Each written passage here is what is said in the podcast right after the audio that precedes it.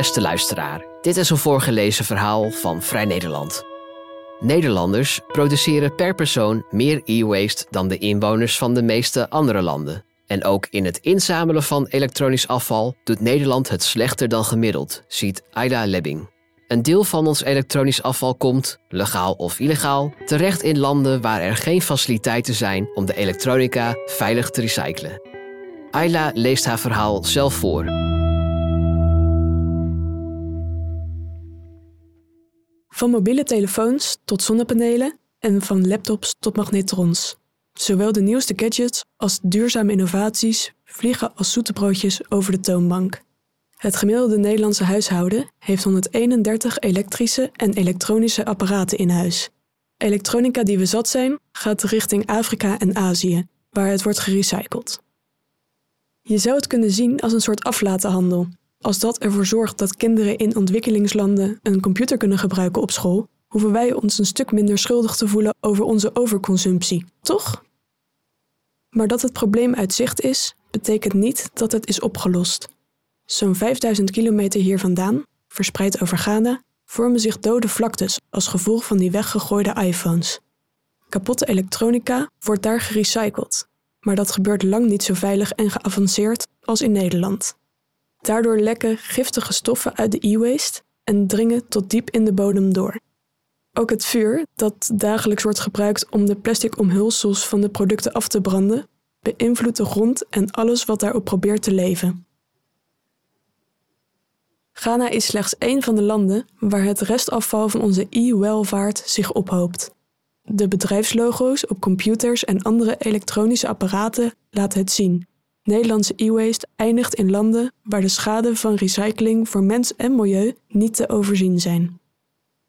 Nederlanders produceren per persoon meer e-waste dan de inwoners van de meeste andere landen in Europa en wereldwijd. We genereerden in 2019 gemiddeld zo'n 21,6 kilo e-waste per persoon en kwamen daarmee binnen de Europese Unie in een dubieuze top 3 te staan. Elektrische auto's, zonnepanelen, batterijen, veel elektronica wordt aangeschaft onder het mom van duurzaamheid. Maar de metalen erin zijn schaars en in veel producten zitten schadelijke stoffen. Die moeten op de juiste manier verwerkt worden, zodat ze geen schade kunnen aanrichten aan mens en natuur. Dat is waar het fout gaat. Want ook in het inzamelen van elektronisch afval doet Nederland het slechter dan gemiddeld binnen de EU. Een deel van ons elektronisch afval komt, legaal of illegaal, terecht in landen waar geen faciliteiten zijn om de elektronica goed te recyclen. Spullen die in Nederland worden afgedankt, kunnen daar op de tweedehandsmarkt nog wat opleveren.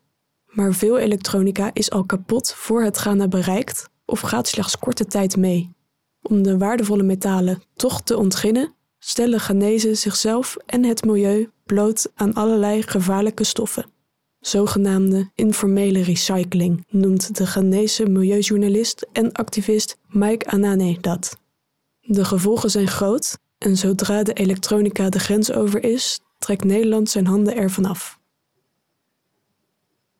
Dat er in elektronica gevaarlijke of milieuvervuilende stoffen zitten, is niks nieuws. Daarom zijn er Europese regels. In het verdrag van Basel is vastgelegd dat kapotte elektronica niet vervoerd mag worden naar landen buiten de EU. Elektronisch afval mag dus niet verscheept worden, maar elektronische spullen die bedoeld zijn voor de tweedehandsmarkt wel. In Nederland wordt een duidelijke scheiding gemaakt tussen elektronica die in het land van bestemming nog een tweede leven krijgt en kapotte elektronica, respectievelijk tweedehands spullen en e-waste. Toch komen beide stromen met elektronica uiteindelijk in hetzelfde gevaarlijke recyclingcircuit terecht als het eenmaal in Ghana is. Volgens Anane komt een groot gedeelte van de elektronica kapot aan in de havens van zijn land. Alles wat duidelijk afval is, wordt direct afgevoerd en informeel gerecycled. Omdat er in Ghana geen fabrieken zijn die dit kunnen, zijn het volwassenen en kinderen die de apparatuur handmatig ontmantelen. Spullen die er nog goed uitzien bij aankomst in de haven komen terecht in lokale winkels. Soms getest, soms niet. Ook elektronica die nog wel werkt, is vaak geen lang leven beschoren, vertelt Anane. Hij zegt: Elektronische gadgets hebben als ze eenmaal gebruikt zijn een korte levensduur. Dat is het gevolg van geplande veroudering, een strategie van de industrie om producten te laten roleren. Het ontwerp zorgt ervoor dat de levensduur beperkt is. Anane legt uit: als het eenmaal in Ghana aankomt, is het voor slechts een paar dagen of weken te hergebruiken. Daarna wordt het elektronisch afval. Zo eindigen ook legaal geëxporteerde tweedehands spullen alsnog op de afvalberg. In het proces van informele recycling worden de zeldzame metalen uit elektronica gehaald en kunnen ze verkocht worden. Maar dat is een gevaarlijke onderneming. Anane zegt: De export van e-waste vanuit Europa en andere ontwikkelde landen is nog steeds groot. De vele locaties waar deze vorm van recycling hier plaatsvindt, zijn verdeeld over het hele land en er komen nog altijd nieuwe bij. Op straathoeken in steden, op vuilnisbelten, achter huizen. Wie online zoekt, vindt fotoseries en YouTube-video's die beelden tonen van zwarte rookpluimen en bergen laptops. De mensen die hier werken lopen serieuze gezondheidsrisico's. Hoewel hier jaren geleden al media-aandacht voor was, is het probleem zeker niet opgelost. Anane zegt: ze gebruiken hun handen om elektronica te ontmantelen, regelmatig zonder handschoenen. Soms dragen ze zelfs geen schoenen. Ook voor hun neus en mond gebruiken ze geen bescherming om de giftige dampen uit hun longen te houden. In de informele recyclingindustrie werken kinderen, soms maar zes of zeven jaar oud, die elektronisch afval ontmantelen en verbranden, waardoor ze worden blootgesteld aan giftige rook en zware metalen zoals lood en kwik. Veel kinderen hebben last van hoofdpijn, slapeloosheid en huidaandoeningen. Volwassenen die hier werken kampen ook met gezondheidsproblemen. Medische analyses tonen aan dat de arbeiders verhoogde hoeveelheden toxische stoffen in hun bloed hebben. Anane zegt: Daarnaast is moedermelk geanalyseerd van vrouwen die water en eten verkopen bij de dumpplaatsen. In hun melk bleken zware metalen te zitten die terug te traceren waren naar elektronisch afval. Ook voor de leefomgeving zijn de gevolgen desastreus. De dampen en rook worden dag in dag uit de atmosfeer ingestuurd. En door lekkages is de grond van recyclinglocaties tot diep in de aarde gevuld met chemicaliën, volgens Anane.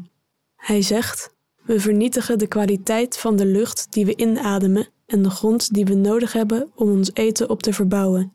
Dat is niet goed voor de landbouw, maar ook niet voor ecosystemen daaromheen. En daar houdt het niet op. Regen spoelt de giftige stoffen vanuit de aarde rivieren in.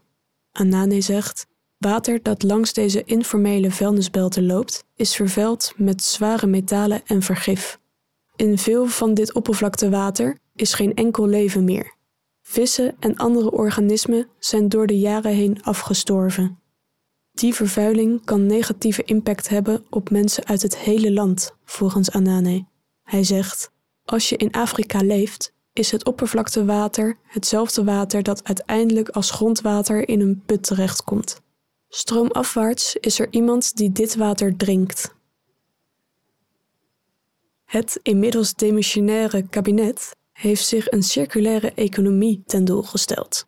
Daarvoor moeten, onder andere, kostbare metalen uit elektronica worden herwonnen, waardoor een gesloten kringloop moet ontstaan. Om dat ideaal dichterbij te brengen, hebben bedrijven in Nederland die elektronische apparaten produceren of importeren de verplichting om de producten ook weer in te zamelen. Stichting Open heeft hier namens de bedrijven de leiding over. Zij zorgt ervoor dat de elektronica die op de Nederlandse markt verschijnt ook weer wordt ingezameld om verwerkt te worden en vervolgens terechtkomt in gecertificeerde recyclingplants. Dat lijkt een goed systeem. De vervuiler betaalt nu immers voor het afval dat ze produceren. Sinds 2019 heeft Stichting Open daarom een wettelijk bepaald doel opgelegd gekregen, een percentage dat vanuit de Europese Unie is vastgelegd. Zij moeten 65% van de op de markt gebrachte elektronica inzamelen. Dat betekent dat van de hoeveelheid elektronica die vandaag op de markt wordt gebracht, er binnen drie jaar 65% in gewicht weer ingenomen moet zijn. Maar uit meerdere rapporten blijkt dat de stichting niet eens in de buurt komt van dat doel. Nederland raakt er juist steeds verder van weg. Verschillende Europese landen behaalden het doel van 65% al in 2020. Verder kwam het overgrote deel van de landen toen uit boven de 45%. In Nederland nam het percentage e-waste dat werd ingezameld af van 49% in 2019 tot slechts 33% in 2021. Dat betekent dat ongeveer de helft van het wettelijke streefdoel wordt ingezameld. De woordvoerder van Stichting Open legt uit dat andere landen andere eisen stellen aan de inzameling en verwerking van elektronisch afval. Dat maakt vergelijking lastig, stelt hij. Dat de percentages binnen Nederland drastisch stagneerden, wijt hij aan de grote golf aan elektronica die de Nederlandse markt sinds 2019 overspoelde. Door de nieuwe trend van het op afstand werken, de energietransitie en de mobiliteitstransitie kwamen in hoog tempo nieuwe producten op de markt die langer dan drie jaar meegaan. De woordvoerder zegt: De vraag is of je de norm wel moet willen halen. Wij willen een andere doelstelling die rekening houdt met de circulaire ambities. Iedereen is het erover eens dat het onwenselijk is om een goed werkend product, zoals een zonnepaneel, na drie jaar weer van het dak te schroeven en door de shredder te gooien. Toch benadrukt de woordvoerder dat er hard wordt gewerkt om zoveel mogelijk elektronisch afval in te zamelen en lekstromen te dichten. Maar de stichting is ook kritisch op de 65%-norm die gesteld is om de recycling aan te jagen. De staatssecretaris heeft in recente gesprekken aangegeven dat Stichting Open niet alleen gefocust moet zijn op recycling. Andere stappen, zoals hergebruik en reparatie, zouden ook moeten worden meegenomen om zo duurzaam mogelijk met onze elektronica om te gaan. De woordvoerder van Stichting Open zegt: Recycling is de laatste stap waar je op uitkomt, pas nadat levensduurverlenging niet langer mogelijk is. Wat is de rol van Stichting Open hierin? De woordvoerder zegt: De exacte invulling hiervan moet nog vorm krijgen. Op dit moment wordt de Europese richtlijn herzien. In dat kader zal Stichting Open pleiten voor een doelstelling die beter aansluit bij de circulaire doelen. Hoeveel procent van het elektronische afval dat niet juist wordt ingezameld, vervolgens illegaal verscheept wordt naar landen zoals Ghana, is moeilijk te zeggen. Wel kan er een schatting gemaakt worden van hoeveel elektronica als legale tweedehands spullen wordt geëxporteerd. In 2020 werd bijna een tiende van de door ons afgedankte elektronica verscheept als tweedehands goederen naar het buitenland. Stichting Open is niet de enige partij die in de hand heeft waar e-waste terechtkomt. Voor het afval dat ontsnapt aan het toeziend oog van de stichting en dat verscheept dreigt te worden, is er ook nog de Inspectie Leefomgeving en Transport, ILT. De ILT voert samen met de douane en buitenlandse diensten de controles uit in havens. Zij zijn verantwoordelijk voor het tegenhouden van containers met illegaal afval. Er is een groot dark number als het gaat om illegaal elektronisch afval. Om toch zoveel mogelijk transporten tegen te houden, werken de ILT en de douane met risico-indicatoren. Zo bepalen ze aan de hand van bepaalde eigenschappen bij welke containers ze de grootste pakkans hebben, hoewel onbekend is hoeveel e-waste er daadwerkelijk de grens overgaat. Ze zullen ook wel moeten, want keer op keer wordt er gesproken over de schaarse middelen die de ILT te besteden heeft om een brede variëteit aan problemen aan te pakken. Om die schaarse middelen te verdelen, wordt ook ingeschat waar de grootste uitdagingen liggen voor de inspectiedienst. In de ILT Brede Risicoanalyse, IBRA, van 2022 komt naar voren dat afval het grootste probleem is waar de dienst mee te kampen heeft. De schade waarop gerekend wordt is 4 miljard euro, waarvan bijna het gehele bedrag onder milieuschade valt, namelijk 3 miljard 989 miljoen euro. Om dat in perspectief te zetten, het risico dat op de tweede plaats staat is bodem- en grondwaterkwaliteit, waarbij de schade op 960 miljoen euro wordt geschat. Overigens is dit niet nieuw. Sinds de eerste uitgave van de IBRA uit 2017 staat afval elk jaar op de eerste plaats. Wanneer je verder leest in het rapport van 2022, blijkt dat een groot deel van het probleem met afval het grensoverschrijdende transport is, waaronder e-waste. Het is niet zo dat die schade van 4 miljard alleen over e-waste gaat, maar het is wel een substantieel deel van het probleem. In een reactie laat ILT weten dat afval in de breedste zin van het woord prioriteit heeft binnen de dienst. Als het gaat om specifiek elektronisch afval, lijkt dit echter anders te zijn. Uit cijfers die Vrij Nederland opvroeg bij ILT blijkt dat het aantal controles dat de dienst uitvoerde op grensoverschrijdend e-waste vervoer naar landen buiten de EU de afgelopen jaren sterk afnam. In 2013 werden nog 59 controles uitgevoerd waar de ILT bij betrokken was, in 2022 slechts 17. In een recent rapport wordt geschetst dat de inspectiedienst wel degelijk prioriteit geeft aan elektronisch afval, maar op andere vlakken dan controles in havens. Dan gaat het er bijvoorbeeld over of de recyclingfabrieken in Nederland voldoen aan regelgeving die veilige verwerking moeten waarborgen. Is er dan minder te controleren in de havens? Dat betwijfelt Anane. Hij bezoekt al twintig jaar winkels in tweedehands elektronica, vuilnisbelten en havens om te inventariseren wat er binnenkomt.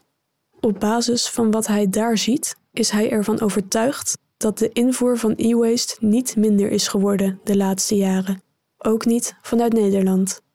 Vooral rond en na de feestdagen komen grote stromen elektronica van over de hele wereld richting Ghana. Anane zegt: Mensen kopen in die tijd cadeaus voor hun geliefden. Daarmee loopt ook de export van e-waste op.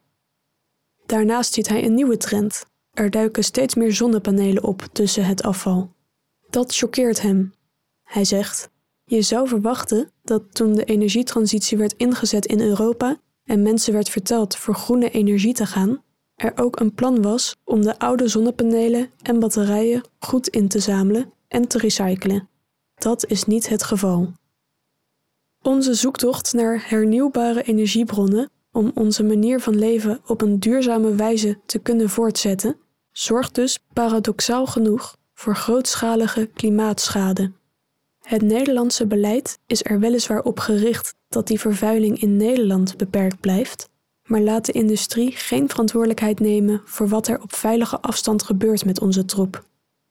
Waar onze regels aan de grens stoppen, doen de gevolgen ervan dat niet.